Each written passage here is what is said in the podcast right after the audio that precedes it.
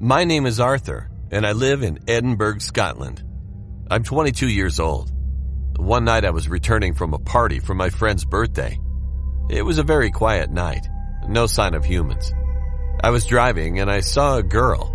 She was standing beside the road. She had blonde hair, blue eyes, a red coat, a skirt, and a white dress wore inside the red coat. I was kinda crushing on her because she was so beautiful. The wind was really strong. That girl asked me, Sir, if you don't mind, could I have a lift? Sure, I said. She sat in the back seat of the car. So, ma'am, where do you live?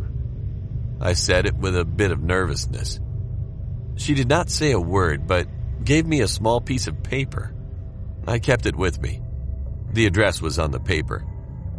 Um, okay. What is your name? I asked.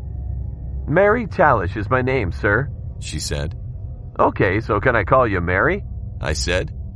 Yes, was her reply. Well, you could call me Arthur. She nodded with a smile. Well, Mary, what are your hobbies? Oh, I used to play with my dolls when I was young, but I won't be able to play with them anymore. It sounded a bit weird, but girls in their teens sometimes like to play with their dolls.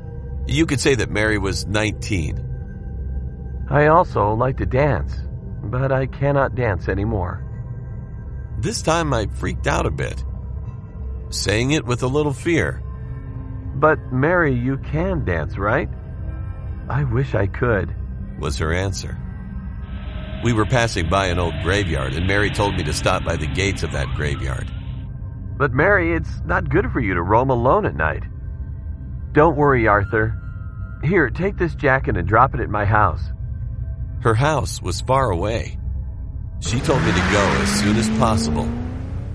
I went to that address and I saw a huge bungalow. I knocked on the door and I saw an elderly woman who looked like she was in her late 40s, but was looking really old for her age. Um, ma'am, does Mary Tallish live here? I asked. She suddenly burst out crying. I asked if I could help her.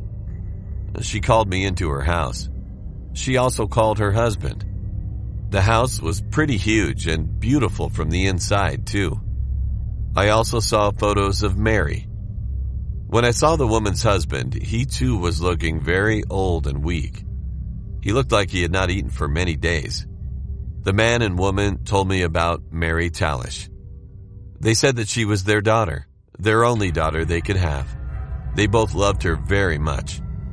One night when she was coming back home, a group of men abducted her and took her away. The old couple were worried about her and after two days, the police had found the girl's body. Her eyes were cut. Her chest looked like someone had carved out her heart, and her left hand was cut. Mary Tallish was dead. I couldn't believe what I was hearing from Mary's parents. Keeping control of myself, I gave them her jacket and went outside and was on my way home. Just as I got into my car, I saw Mary Tallish again. This time, she was not looking like a human, but rather a ghost or a zombie. And she gave me a creepy smile. A few days passed and I found out by researching on the internet that whoever witnesses Mary Tallish should help her.